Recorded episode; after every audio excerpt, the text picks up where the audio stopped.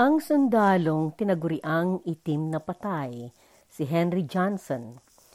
Noong taong dalawampung siglo at labing isa, nailathala ang isang nakakatawag pansin na artikulo na nanggunita sa kasaysayan ng isang sundalong nagsilbi sa unang digmaang pandaigdigan.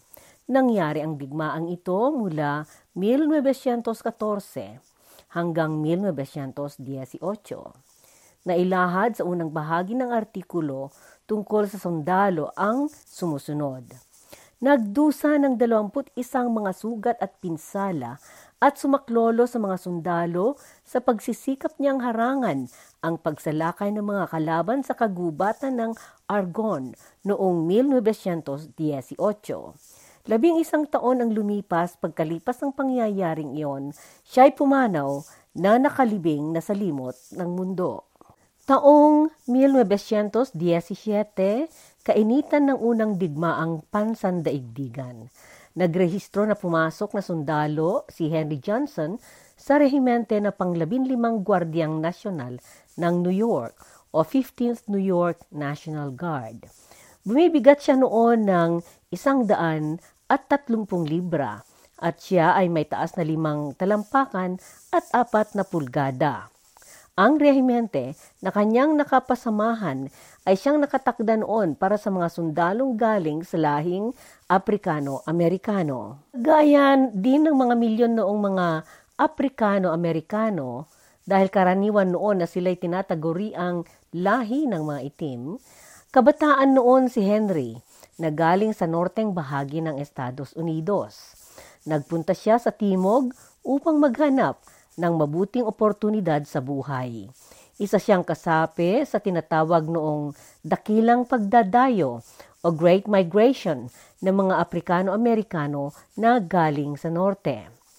Bago siya nagpalista sa hukbo militar, maraming klaseng trabaho ang kanyang pinasok Nagtrabaho siyang pahinante o red cap porter sa estasyon ng tren sa Albany, New York. Trabaho niya noon ang magkargador at tumulong sa mga pasahero ng tren na magbitbit ng kanilang mga bagahe. Nanungkulan din siyang trabahador ng kumpanya na nagpoproseso ng kahoy at uling. Nagtrabaho din siyang tsuper. Nagpalista si Henry na pumasok sa militar noong ikalima ng Hunyo 1917 at kagaya rin ng kanyang mga kasamahang Aprikano-Amerikano na nagpalista, voluntaryo ang kanilang pagsapi na magsilbi sa depensa ng kanilang bayan kahit paman mas kakaunti ang mga karapatan at pribilehiyo ng mga itim kaysa mga puti. Sa karamihan sa mga nagpalistang sundalong itim, pagkakataon na nila itong magsilbi at upang makahingi sila ng citizenship o pangilala na sila ay mamamayan din sa Estados Unidos. Sa gayon, magkakaroon din sila ng karapatan bilang mga mamamayang Amerikano. Sa mga panahong iyon, may agwat na namamagitan sa mga sundalong itim at puti sa hukbong militar ng Estados Unidos. Naipadala si Johnson sa kumpanya na C sa pang-labinlimang Gwardyang National ng New York o 15th New York National Guard. Ang unit na ito ay binubuo ng mga itim na sundalo. Naipadala ang unit na kinabibilangan ni Johnson sa Camp Wadsworth sa Spartanburg, South Carolina upang doon sila magsanay. Nagreklamo ang mayor ng bayan at nagbabala siya na hindi niya gustong tanggapin ang nasabing grupo sa nasabing unit ng mga sundalong itim. Naging mainit noon ang negosasyon at napilitang pinabalik ng commander ng Gwardyang National ang unit ni na Henry sa New York upang maiwasan ang gulo. Ilumaon at naipadala ang mga unit ng mga sundalong itim sa Europa. Iyong lupon na kinabibilangan ni Henry ang naging ika tatlong daan anim na putsyam na rehimenteng impanterya na sakop ng pwersa ng ekspedisyonaryo ng Amerika. Tinawag silang mga manlalaban sa Harlem o Harlem Fighters dahil karamihan sa kanila ay galing sa bahaging iyon ng New York. Karamihan sa kanila ay na atasan sa mga trabaho na pagkakargador sa mga bapor o tagahukay ng mga gagawing palikuran. Mga iyan noon ang karaniwan nilang mga gawain noong ipinahiram ang kanilang rehimente sa Pransya sa unang araw ng Enero 1918. Nagpatuloy sila sa ganoong klaseng trabaho na siyang naging dahilan na nabagot ang kanilang commander na si Colonel William Hayward. Nakipag-usap ito sa kanyang mga nasa itaas na posisyon upang mabigyan ng pagkakataon ang kanyang mga tauhan na makipaglaban. Si General Pershing noon ang commander ng Pwersang Ekspedisyonaryo ng Amerika o American Expeditionary Forces, AEF. Hindi noon interesado ang general na pagsilbihin ang mga lupon ng mga sundalong itim sa Pwersang Ekspedisyonaryo. Subalit, kinulang na noon ang mga tropang Pranses, kaya't nanghiling ang mga ito ng tulong sa Amerika, palibhasay kaalyansa nila ito. Ito ang naging rason na pinayagan ni General Pershing ang tatlong daan at anim na putsyam na rehimenteng impanterya, ang 369th Infantry Regiment, na papuntahin itong sumama sa pang isang daan at 61 dibisyon ng militar ng Pransya para humarap sa labanan. Sinalubong ng mga Pranses ang rehimente ni na Henry at tinawag nila ito ng mandirigma sa impyerno na galing sa Harlem o Harlem Hellfighters. Naipadala ang mga Amerikanong mandirigma sa pang-dalawampung kuta na nasa labanan o outpost.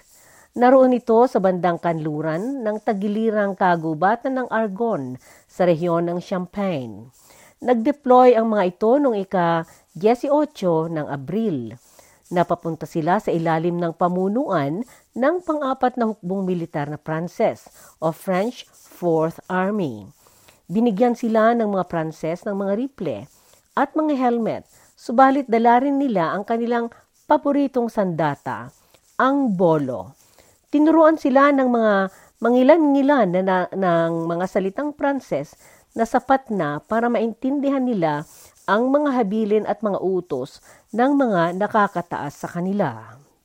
Noong ika-14 ng Mayo sa taong iyan, naatahasan sina Pribado Henry Johnson na nagkakaedad noon ng 26 at si Needham Roberts na nagkaedad noon ng 17 at taga Trenton, New Jersey na magbantay na gwardya magmula hating gabi hanggang alas 4 ng ika-15 ng Mayo ng umaga. Nasa malapit sila noon sa dagat ng N sa Bois. Naisip noon ni Johnson na kabaliwan ang ipadala sila, sila na mga taong hindi nasanay sa pagbabantay kahit na ito pa ang magpapasubo sa tropa. Gayon paman, sinabi niya sa kanyang kasama, basta gampanan mo ang tungkulin mo. Habang nakatoka silang nagbantay, may namataan si Johnson na dalawang sundalong patungo sa kanilang kinaroroonan para sila ang papalit kasunod nila.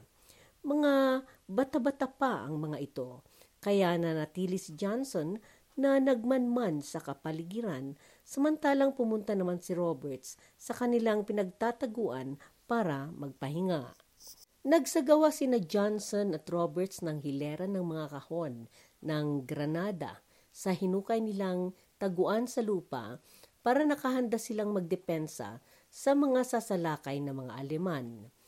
Katatapos lamang noon ng mag-alas dos ng madaling araw, noong may naulinigan si Johnson na galaw at mahinang huni. Kasunod nito, ang tunog ng nagugupit na alambre. Nanggaling ang tunog sa nakapaligid na bakod na alambre sa malapit sa kanila. Hindi nagtagal at nagsimulang nagliparan ang mga bala mula sa pinagtataguan ng mga kaaway. Inutusan ni Henry si Roberts na tumakbo ito sa kampo ng kanilang mga kasama para sabihan niya ang mga Pranses na may dumating na gulo. Pagkatapos, nagtapon si Johnson ng granada tungo doon sa pinanggalingan ng ingay ng kalaban. Sunod-sunod ang bumalik na paputok at mga naibatong granada. Hindi pa nakakalayo si Roberts noong bumalik siya para tulungan niya si Johnson na noon ay nagsosolong nakikipagbarilan. Subalit natamaan si Roberts ng granada at nasugatan ng malubha ang isang kamay niya at ang kanyang hita. Hindi niya na nakayanan ang tumayo.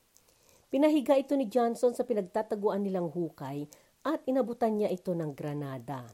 Gamit ni Roberts ang kamay niyang hindi nasugatan na naghagis ng mga granada. Subalit, nagdagsaan ang sumalakay ng mga aliman at nag-abanse ang mga ito na nagsulputan sa kung saan saang sulok sa kapaligiran. Naubusan si Johnson ng bala. Nadaplisan pa ang bala ng kanyang ulo at labi, subalit ipinagpatuloy niya ang nagpaputok ng kanyang baril sa kadiliman. Nat namataan na naman niya ang kanyang tagiliran ng kanyang kamay, subalit hindi niya ininda ang mga ito. Isa lamang ang nakatuunan ng kanyang pansin at hindi niya hinintuan ang sunod-sunod na pagpaputok ng baril. Sa huling tatlong naiwang bala ng kanyang sandata, tumama ang mga ito sa dibdib ng isang kalaban na lumusot sa nagupit na alambreng bakod sa malapit sa kinaroroonan nila at nakarating sa hukay nila. Noong bumagsak ang napaputukan niyang kalaban, isang kalaban na may pistola ang lumukso at sumalakay kay Johnson upang ipaghigante ang kanyang kasama. Iwinasiwas ni Johnson ang kanyang triple na parang naglalaro ng baseball at naramdaman niya ang nakakatulig na pagtumbok ng rifle sa ulo ng Aleman. Bumagsak ang kalaban na sumigaw sa sakit. Isinalpak ni Johnson ang huling bala ng sandatang Amerikano o cartridge sa kanyang rifle na gawang Pranses upang haramangan niya ang mga gumagapang na mga kalaban, subalit nagpalya ito. Natabunan na siya noon at noong nilingon niya si Roberts, nakita niya na sinusubukan ng mga aliman na hilain ito para dakipin. Alam ng kanilang mga kalaban na Amerikanong itim si Roberts kaya mahalaga noon sa kanila na madakip nila ito para makuhanan nila ng impormasyon. Ang natitira na lamang na sandata noon si Johnson ay ang bolo na nakasukbit sa kanyang baywan. Inalis niya ito sa, kalu- uh, sa kaluban nito at kasimbilis ng kidlat siyang biglang lumabas sa taguan niyang hukay at walang kasimbangis niyang sinalakay ang aliman. Iwinasiwas niya ito para maghasik siya ng makakayanang ihasik na lagim bago siya matamaan muli at tuluyang mapatay. Isinalubong niyang isinaksak ang kanyang kampilan sa tiyan ng sumalakay na aleman na kaagad-agad namang bumaksak. Natamaan na naman ng bala ang braso ni Johnson bago niya nasaksak sa dibdib ang isa pang kalaban na lumuksong kumabit sa kanya sa likuran niya. Nakayanan niyang nailayo si Roberts mula sa mga aleman na tumakbong umatras na sa pagkakataong iyon dahil narinig na nila ang pagdating ng puwersa ng mga Pranses at Amerikano. Nagtagal ang laban na iyon ng isang oras. Noong nakarating ang puwersa ng alyansa kina Johnson at Roberts, doon na bumagsak si Johnson na nawalan ng malay. Naitakbo ang dalawa ng kanilang mga kasama sa ospital ng militar. Noong magliwanag at dumating ang umaga, namasdan ng mga opisyal na militar ang naging resulta ng nangyaring barilan at labanan sa kalilipas lamang na madaling araw. Marami ang mga sandatang naiwan ng mga lumusob na kaaway. Nagbilang ng mga ito ng 40. Na-estima ang bilang ng mga sumalakay batay sa suma ng mga sandatang naiwan at mga namatay o nasugatang mga kaaway. Apat na patay ang naiwan, isa sa mga ito ay tanyenteng Aleman. Ang pangyayaring ito ang siyang nagbigay kay Johnson ng dahilan upang siya ay mahirang nakauna-unahang bayaning Amerikano sa unang digmaang pansandaigdigan, bagaman walang nakakapag-akala at hindi niya inaasahang mangyari ito.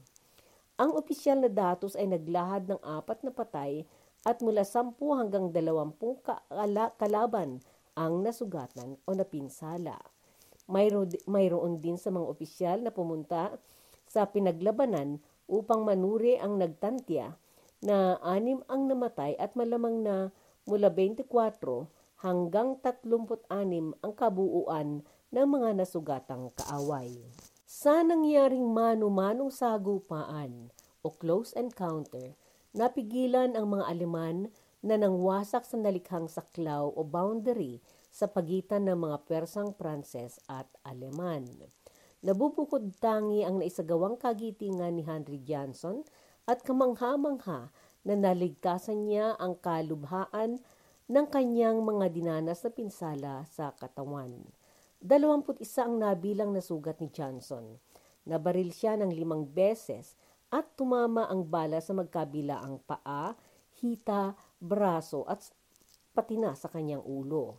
Nahiwa rin ang kanyang labi. Dalawang beses siyang natusok ng bayoneta.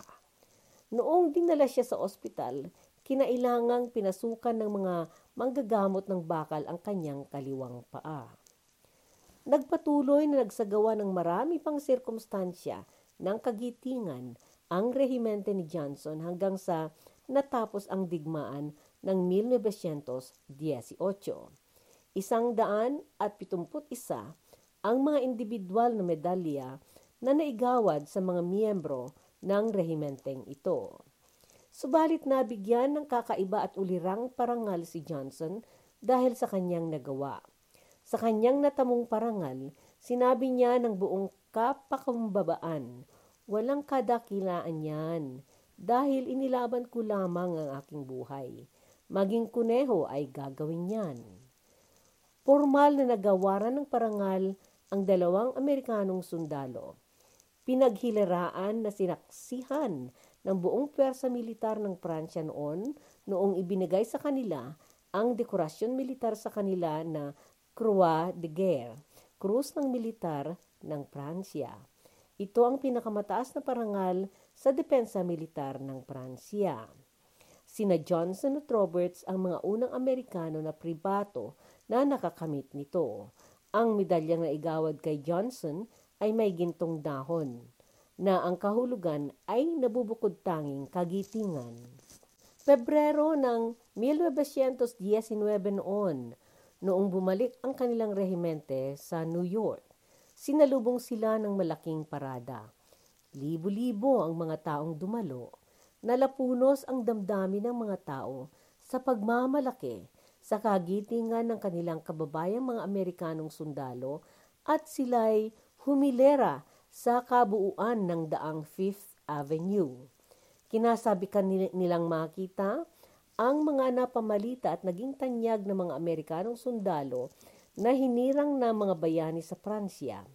Nakakalat na noon ang balita tungkol sa mga Amerikanong sundalong nakakamit ng kakaibang karangalan para sa Amerika.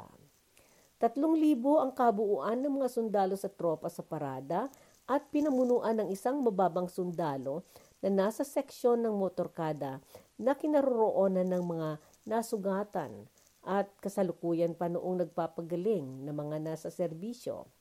Nabigyan na noon si Johnson ng promosyon sa kanyang tungkulin bilang pribato at umangat na siya sa pagkasarhento. Tumayo siya sa pangunahing behikulo na open-top Cadillac na kumakaway ng tuwang-tuwa sa mga tao na nambibirong naglalambing at nanligaw sa kanya ng, Hi, ikaw, itim na patay. Oh, you black death. Pitong milya ang haba ng parada. Ang ipinakitang katapangan ni na Johnson at Roberts ay na magpatibay loob sa mga Amerikanong itim na nagkaroon ng positibong saloobin at kagalakan sa kanilang pakikisalamuha sa mga puting kababayan nila. Kung hindi man naramdaman noon ni Johnson ang kanyang pagiging bayani, marahil ay pagkamangha ang nasa isip niya at para siyang hindi pa rin makapaniwala. Maitim siya at siya ay pinapunta sa rehimenteng nakasegregasyon na ni hindi nabigyan ng pagsasanay dahil inasahan noon na ang mga sundalong itim ay para lamang manilbihan sa mga pinakamababang uri ng trabaho. Kahit noon sa parada na sinalubong sila ng pagdiriwang, ang mga sundalo ay nahati sa dalawang seksyon may isang grupo ng mga puti, isang grupo rin ang mga itim. Noong natapos na ang digmaan at napayagan ng umalis sa hukbo si Johnson, ginamit pa rin ng hukbong militar ang kanyang larawan sa kanilang pangalap at pangakit ng mga bagong sundalong kaanib. Ginamit nila ito sa pagbenta nila ng selyo na nagpapakita ng pananagumpay sa digmaan o Victory War stamps at gamit sa serbisyong koryo o postal service. Kaugnay dito, naging bantog ang nailathalang sawikain o slogan na nangangantiyaw at nanghahamon sa katapangan at kagitingan ng kabataan para pumasok na sundalo. Isang dosenang Aleman ang dinilaan ni Henry Johnson. Ikaw, ilang selyo ang iyong didilaan? Subalit, naging mailap ang kapalaran kay Johnson pagkatapos ng digmaan at noong nagretiro na siya sa hukbo. Ang ulat tungkol sa kanyang paglisan sa hukbong militar ay nagkamali at walang naidokumento doon tungkol sa kanyang nagawa sa digmaan sa Pransya. Kahit pa na sa kanyang estado noon ay mapapansin ang kanyang pagkakaroon ng pinagdusahan sa digmaan kung saan ay nagdusa siya ng 21 sugat at mga pisikal na pinsala. Walang nailagay na datos sa tabi o sa ibaba ng kanyang pangalan. Maging ang record ng kanyang naisagawang kabayanihan ay parang bulan na naglaho sa artsibo. Kung tutuusin, sa gayong kanyang nagawa, narapat sana na binigyan siya ng gobyerno ng Estados Unidos ng katumbas na parangal. Subalit walang dumating. Hindi siya nabigyan ng pusong lila o Purple Heart na siyang iginagawad sa miyembro ng serbisyong depensa militar na nasugatan o napatay bilang resulta ng pakikipaglaban para sa militar ng Estados Unidos. Hindi lamang iyan ang naipagkait sa kanya, maging ang karaniwang benepisyo na tatanggapin ng veteranong sundalo na nasugatan o napinsala sa serbisyo ay hindi niya nakuha dahil sa kamalian ng dokumento. At dahil hindi nakapag-aral si Henry Johnson, hindi na niya inasahan pang maitama pa ang kanyang record. Umuwi siya sa Albany, New York at nagpatuloy siya sa kanyang trabahong kargador sa estasyon ng tren bago siya napapunta sa serbisyo sa digmaan. Subalit nagkaroon ng malaking epekto sa kanyang paggalaw ang kanyang mga naging sugat. Lubhang pumutok ang buto ng kanyang paa at bakal ang na magkonekta sa kanyang binte. Nakaapekto ito sa kanyang kakayahang magtrabaho. Hindi siya nakakatagal sa trabaho at nagsimula siyang uminom. Linayasan siya ng kanyang asawa kasama ng kanilang tatlong anak.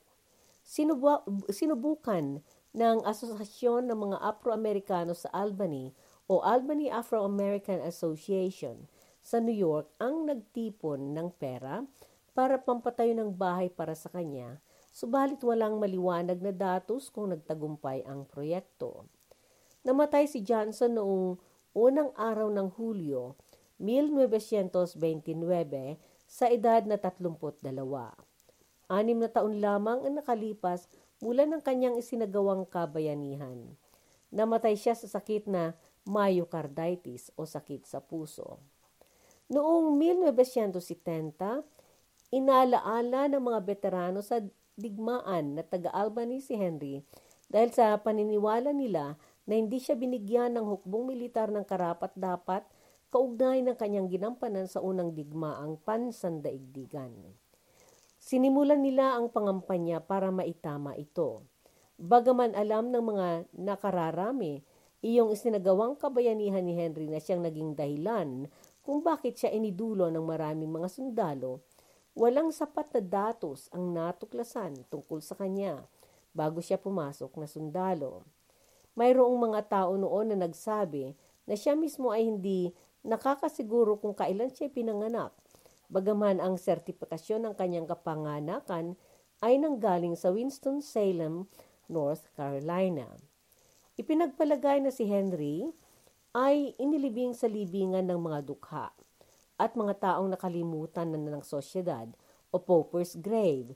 Subalit ito ay dahil nagkamali ang pagkakasulat ng kanyang pangalan sa datos na nakatago sa Arlington. Nanaliksik ang mga manunulat ng kasaysayan ng militar at armada sa New York at natuklasan nila na nailibing si Johnson sa Arlington. Naalaman din nila na nabigyan pa siya ng karapat-dapat na seremonya ng pagkamatay at napagkalooban siya ng nararapat na pangilala at parangal. Ang nasyonal na libingan ng Arlington ay para sa hukbong militar ng Estados Unidos at bahagi ito ng Departamento ng Depensa ng gobyerno. Noong 1966, pinarangalan ni Presidente Bill Clinton si Johnson ng posthumous na lilang puso o Purple Heart. Ang lilang puso ay parangal na pinagkakaloob ng opisina ng Presidente ng Estados Unidos sa mga nasugatan ng malubha o mga namatay na sundalo habang nasa serbisyo silang nagsasagawa ng kanilang tungkulin. Ang medalyang ito ay pangilala ng gobyerno sa nabubukod tanging katapangan, kagitingan at pagsasakripisyo ng sundalo sa pagsaganap ng kanyang tungkulin sa militar at sinimulang igawad ito noong ika 5 ng Abril 1917. At kung ang nasabing sundalong paparangalan ay patay na, ang medalya ay iaabot ng Presidente ng Estados Unidos sa pamilya ng sundalo.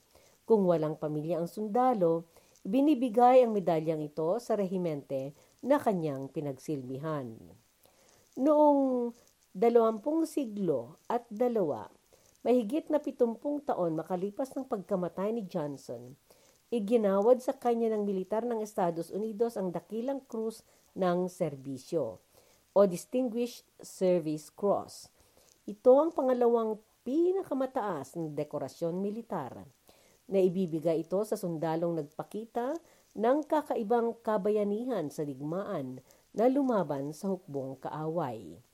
Sa mga kalilipas lamang ng mga taon, mayroong natuklasang notasyon na habilin o memorandum na naglalaman ng sulat o notasyon na nagbibigay saludo o nagbibigay mungkahi ng pagbigay parangal o chain of endorsement – at ito ay galing kay General John J. Pershing para kay Henry Johnson sa Argonne. Si General Pershing ang pinakamataas na commander ng pwersang ekspedisyonaryo ng Amerika sa panahong iyon. Ang dokumentong ito ang pinag-endusahan ni General Pershing kay Henry Johnson at hindi ito na ipaalam hanggang noong natuklasan ito kailan lamang. Ang notasyong ito ay sapat na para maging batayan ng pagkakapaloob ng medalya ng karangalan o Medal of Honor kay Johnson. Noong dalawampung siglo at labinlima, humigit kumulang na sa isang siglo pagkaraan ng pakikipaglaban niya, sinure ng Departamento ng Depensa ang record ni Henry at nagrekomenda sila na dapat mabigyan si Johnson ng posthumous na medalya ng parangal. Ang posthumous na parangal ay siyang kagawaran na iniaabot kapag patay na ang napaparangalan. Itong medalya ang pinakamataas at pinakadakilang dekorasyon militar na iginagawad ng gobyerno ng Estados Unidos bilang pagpupugay sa mga sundalo, marino, abyador at sinumang naninilbihan sa persang depensa ng Amerika. Iaabot ito ng presidente ng bayan sa ngalan ng Kongreso Kaya't ang medalyang ito ay kilala rin sa taguring medalyang pangkarangalan ng Kongreso o Congressional Medal of Honor. Iniabot ni Presidente Barack Obama ang medalya ng parangal kay Henry Johnson sa White House noong 20 siglo at 15. Sinabi niya, Isa tayong bansa, isang lahi na manggugunita sa ating mga bayani. Taimtim nating tinatanggap ang ating responsibilidad na ipapadala lamang natin sila kapag ang digmaan ay kinakailangan. Nagsusumikap tayong mang-alaga sa kanila at sa kanilang mga kaanak sa kanilang pagbabalik pa uwi. Hindi kailanman natin kalilimutan ang kanilang sakripisyo. Naniniwala ako na hindi magpakailanman huli ang magsabi ng salamat kaya tayo naririto ngayong umaga. Tinanggap ng nakapwestong pinakamataas na sundalo ng Guardia Nacional ng New York o New York National Guard na siyang kumatawan sa rehimente ni Johnson ang medalya na naigawad sa kanya. Dito nagtatapos ang ating kwento tungkol kay Henry Johnson hanggang sa susunod na kwento.